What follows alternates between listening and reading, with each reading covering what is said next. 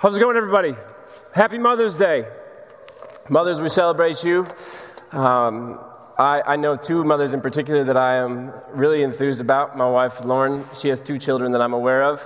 And then my own mom has about 23. And so, you know, while I have the mic, I love you two very, very much. This is, um, as Maggie said, this is our second to last. Um, meeting together in this space. Really, though, this is our last regular, normal, if you will, worship gathering that we're going to do together. So, this will be uh, the final message that I'm going to give as uh, the leader here at the table at Christ Presbyterian Church. Now, that might not, might not mean a lot to you, but that means something to me. Because uh, this, this church that we're in right now, this, this building, it's, it's not just a building to me. It's, it is a building, but it's also the place that built me. I mean, recently I've been trying to figure out, I've been trying to think about uh, what are the words exactly that I could say, offer up that would adequately express the depth of gratitude and all that I feel about Christ Presbyterian Church. And I've been struggling to find them, to be honest with you. It hasn't been easy to string a sentence together, but I've had one memory that, that keeps coming up, and it's from this past year and I, I, feel like I want to tell you, even though it has nothing to do with really what else I'm going to say. But it was at a point this past year where I was, uh, I was down in, in the dark a little bit, feeling a little discouraged, feeling a little bit heavier than usual. And um, I was sitting at my house in my living room next to a fire, and it was, it was 11 o'clock in the PM. So, by all you know, means of rational thinking, I should be alone at this point sitting in my living room, 11 o'clock in the PM, and wouldn't you know there's a knock on my door? I go to the door. Who is it? None other but Jody Fino. Standing at my door at 11 o'clock in the PM. Why is she there? Is something wrong? No, she wrote a note of encouragement and wanted to personally deliver it to me at 11 o'clock in the PM. She gave me those warm words and she gave me an even warmer hug. And in some way, that moment right there really embodies how I feel about CPC. Because this place has always been a place that has surprised me with grace. It has always been in my corner when I've felt like I'm all alone. It has loved me when I haven't acted very lovely. And so when I say that this is our second to last time, this is the last message that I'll give. It is a, uh, it's a big deal for me because we're stepping into a new season. And um, with all transitions, be it good, be it bad, be it heavy, be it light, it is difficult. There are some changes that you have to go through personally and communally, and it is not always a smooth ride, but we are going into a new season. And so, my job tonight, in, in some ways, is to um, facilitate the process of starting to, you know, pack up all the dreams that God has planted you know, in the fertile hopes of you. When I think about it, I really can't believe all that He has granted, even though a chapter in our life is through. Not enough people chiming in there. You are not saved if you don't know Smitty. I'll tell you that right now. You cannot know Jesus if you don't know Smitty. With that, let's pray, and then let's talk about Jesus and what I believe His word is for us tonight. Christ. You are in this room, you are present, you are here. We believe that. We are counting on that, God. Oh, you've been here from the beginning. You will walk us through the end. God, we are grateful for you. I'm grateful for your faithfulness and how your faithfulness has formed us, even in the midst of our own infidelity. Jesus, speak to our hearts tonight. Amen.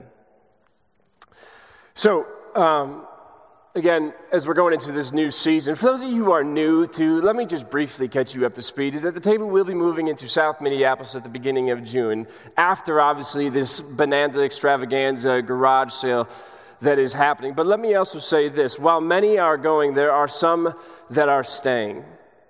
And as the loudest voice of the leavers, if that's what I can call that crew, uh, let me just say something to the people who are staying is that you have been called, and that is beautiful, and that is honorable, and I am for you. I am, I'm in your corner. Even if we won't be gathering together in the same space anymore, that changes nothing about how for you I am. I'm in your corner, and what you are doing is a beautiful thing. In fact, with that said, this is really the heart of Scripture and what the heart of what Jesus reveals in the life of God is that even if there is a community that no longer meets in the same space together, that has nothing to do with the fact that they are still going to be moving forward together. There is a together in this reality that comes with the kingdom of God that we ourselves have touched and tasted and known to be true. It's what we're counting on, it's what we're banking on to move us forward. I want to speak about that unity tonight. That kind of unity that you find in the community, the kind of the unity that doesn't need uniformity as a prerequisite. The kind of unity that doesn't need all of our positions to find agreement before we affirm one another as persons. I want to talk about the kingdom of God kind of unity because this is the first song that we learn to sing. This is the original lesson that scripture has to teach us. In 2 John 1 5, the writer writes to a lady saying, And now, dear lady, let me get this clear. I'm not writing you a new command, but one that we have had from the beginning.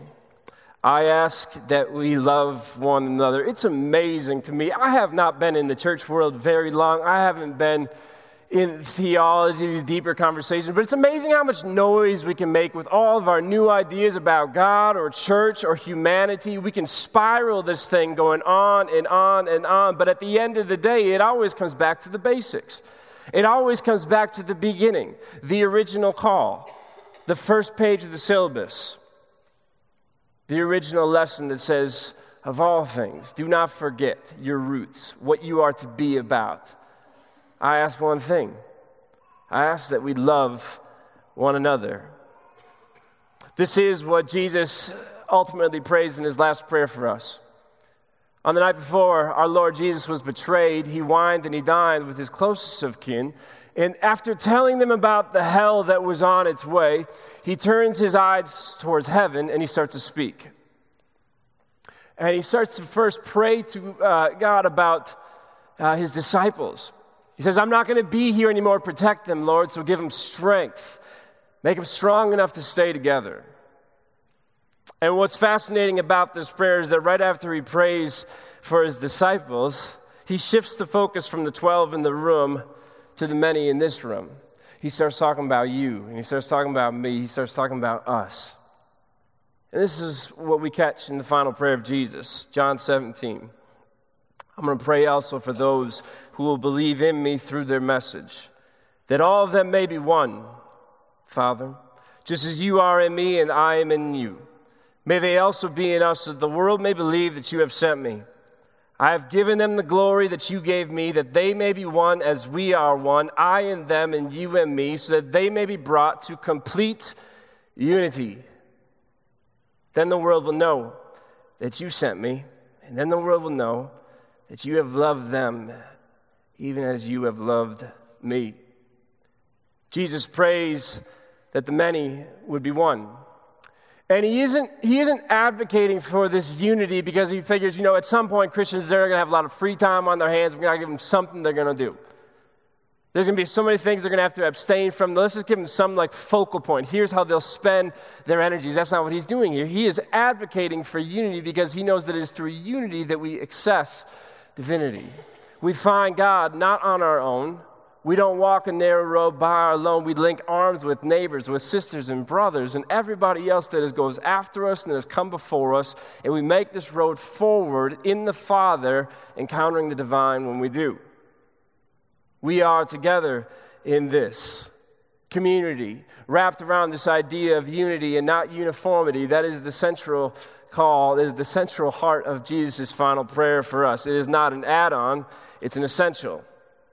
This is why when we had that one afternoon when we asked Jesus and we said, Jesus, teach us how to pray. Uh, how do we best engage God that we do not see? What words should we use? Do you remember the first word that Jesus said? He said, use the word our. Come out of the gates with the grasp on God as a communal experience. The first word in the Lord's Prayer, the prayer, is our Father. It's not my Father, it's always been our Father to attempt to make our spirituality a private affair is to strive after the very version of spirituality that Jesus himself prayed against.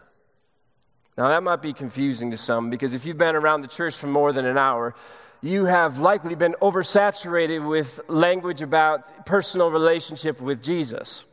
I'm not against personal relationship. I, I, myself have a personal relationship with Jesus, but I also am not limited by a personal relationship with Jesus. Personal relationship with Jesus is essential, but it is not the end point.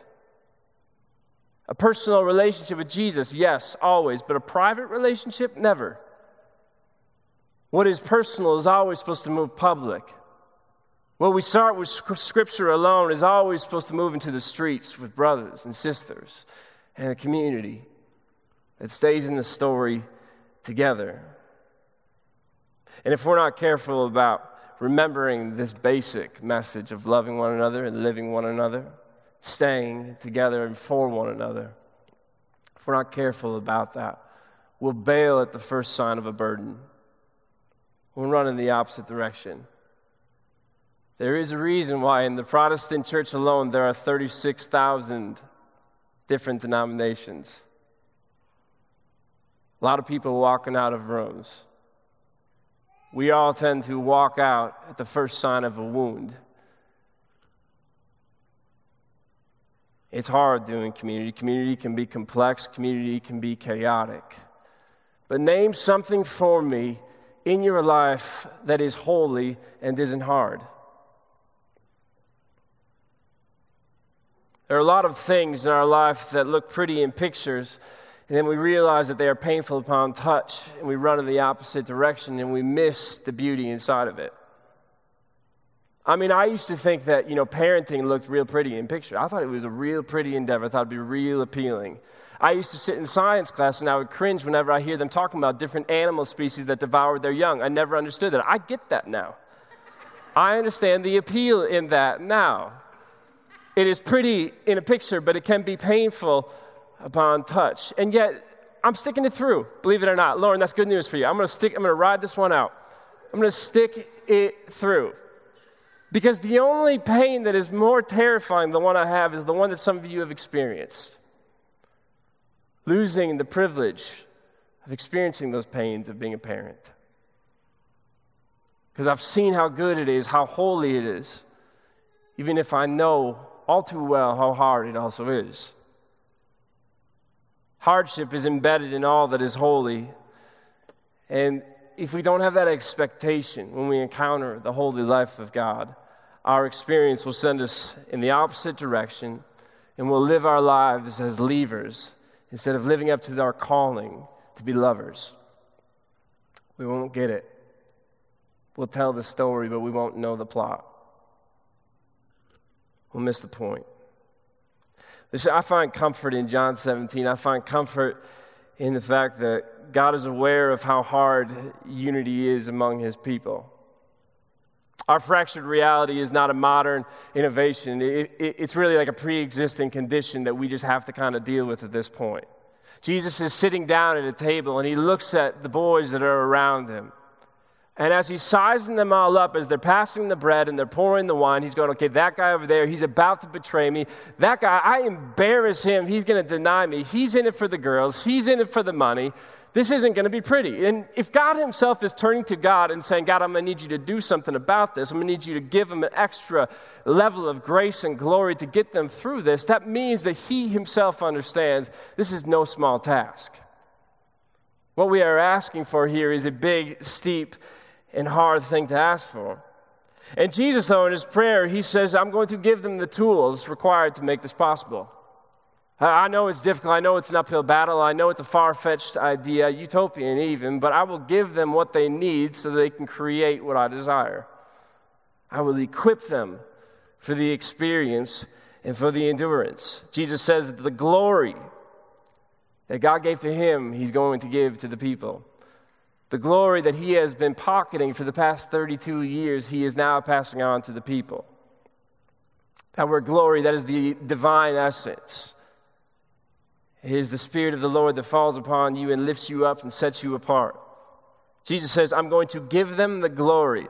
Not to heal, not to do uh, speak in tongues, not to worship for five days straight with never, to, not to do these supernatural things, but Jesus says, I'm going to give them the glory so that they may be one. Isn't that amazing? I mean, if I were taking on the glory, if I had the, you know, if I were to say, Jesus, if I can, sh- let me take that power and here's how I will steward it, I would finish this service, I would teleport over to Lake Harriet, I would get a fat burger, I would not walk around the lake, I would walk across the lake, on top of the lake. That's how I would play out this power. But Jesus says, I want you to start a tribe, and not only do I want you to start a tribe, I want you to stay with it as one. I want you to be for one another, even when you are hurt by one another. I want you to be one. But it will be hard. What we see in this final prayer of Jesus is Jesus really acknowledging, he's saying to God, I have, what you gave to me, I'm going to give to them because, well, I've been human now for about 32 plus years, and I know how hard it is. I know what they're up against. I know that it's easier to turn your back on somebody who put a knife in yours than it is to turn your cheek and choose to stay as one. It can be hard to stay for the people who hurt you the most, people who leave you, people who don't live up to what they tell you they're going to be about. This past week, I've had this old axiom. I'd, I'd, cite my source if I could. I don't know who said it, but this has been in my mind a lot this week. And it's the axiom that says, What is friendship but the giving and taking of wounds? Man, that's a beautiful way to describe the church. What is friendship?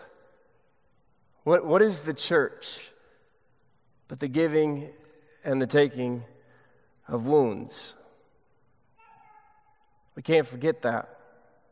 In the past three years that I'm leading this thing, I have met so many people who have stood on the outside of community and looked at it and said, I want to get in on that, but I'm scared of what it might cost me. I've tried that before. I've tried to invest myself into people and I've been burned. There's no way I'm going back to that. What if I get hurt in my effort to be a part of this community? Let me just spare you any suspense. If you fully immerse yourselves in the community, you will definitely get hurt. You will have your heart broken and you will do some heartbreaking. Community will cut you up, it will drop you down, it will make you heavy, but at the end of the day, it will also heal you. It'll teach you how to walk again. It'll make you a little stronger. It'll remind you again and again that you do not go at this thing alone. You're not alone. We're all in this together. Mark Twain was once asked about marriage, and I find this to be fitting in this conversation. Mark Twain was asked, How would you best describe marriage? And he said, Well, let me get this. Marriage is not the union of two lovers, marriage is the union of two forgivers. And what Twain is trying to say inside of that is that Marriage is not about how long you can hold on to your lofty commitments to one another. Marriage is about how long you can hold on to one another when those commitments fail, when you don't hold up your end of the bargain. Because you won't. We don't, we won't, we drop the ball, and yet the final prayer that Jesus offers and the life that Jesus lives says drop the ball, but don't leave the game. Stay in the story. Stay in one another's corner. Don't give up on one another, no matter what they do to you.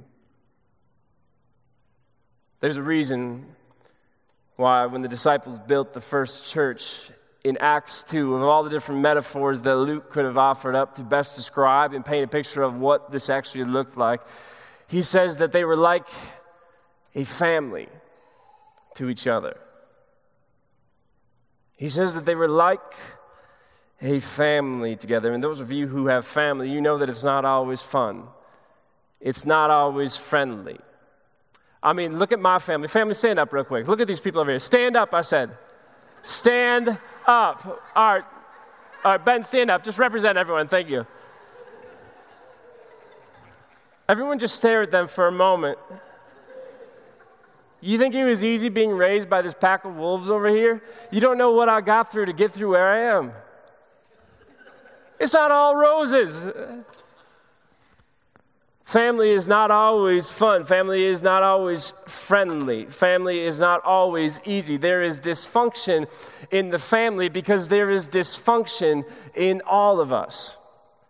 Nobody in their total experience and their full humanity comes out of life or into life really as a perfectly full and functional being. We all are dysfunctional. And so it should not be shocking to us that when we get together from persons to people that it's going to be dysfunctional. We're going to hurt one another. But the first church, even amidst that, even with them acting like a family, they told the story in a profound way, not with their words, but with how they walked it out. They lived it out.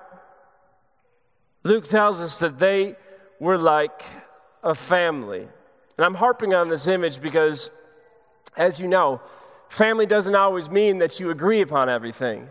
Family doesn't always mean that you uh, never disappoint one another. Family, it doesn't mean that you're always going to be in the same spaces together. But it does mean that you'll feel it more deeply when you're apart.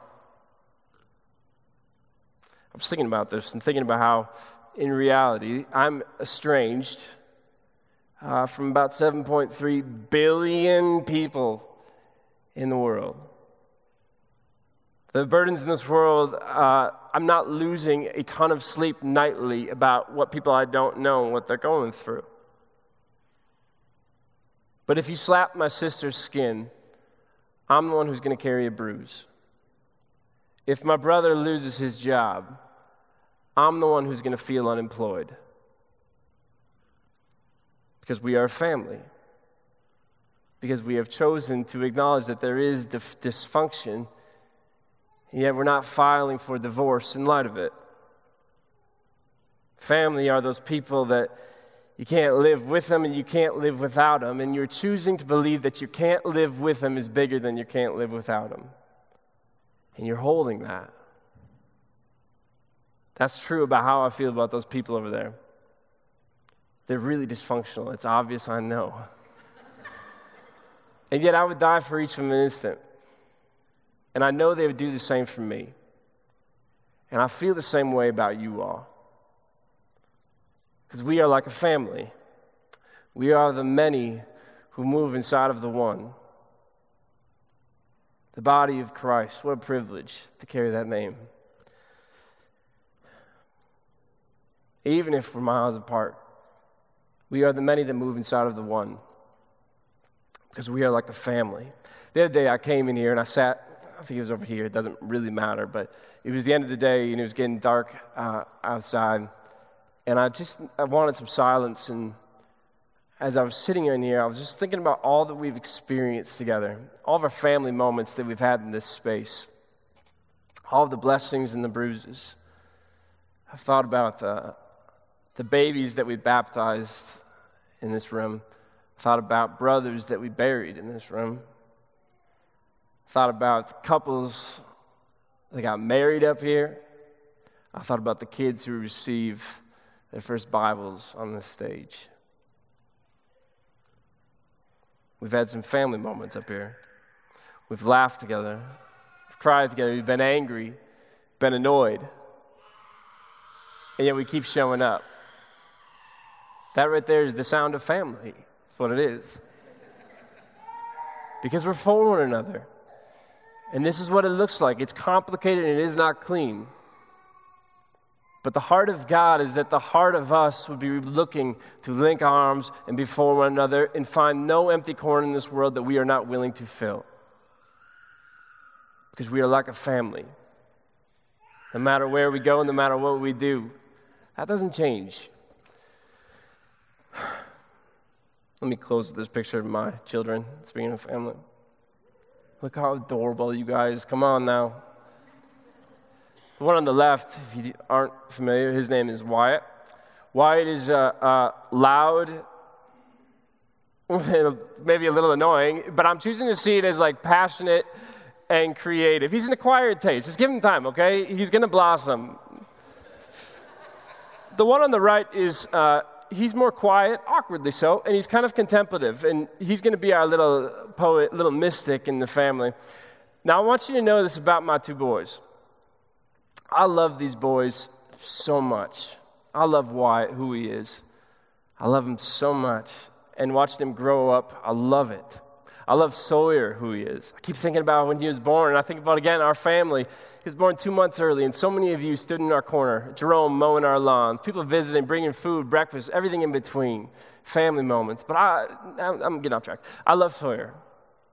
I love watching Sawyer grow up. Sawyer learning how to walk, learning how to talk.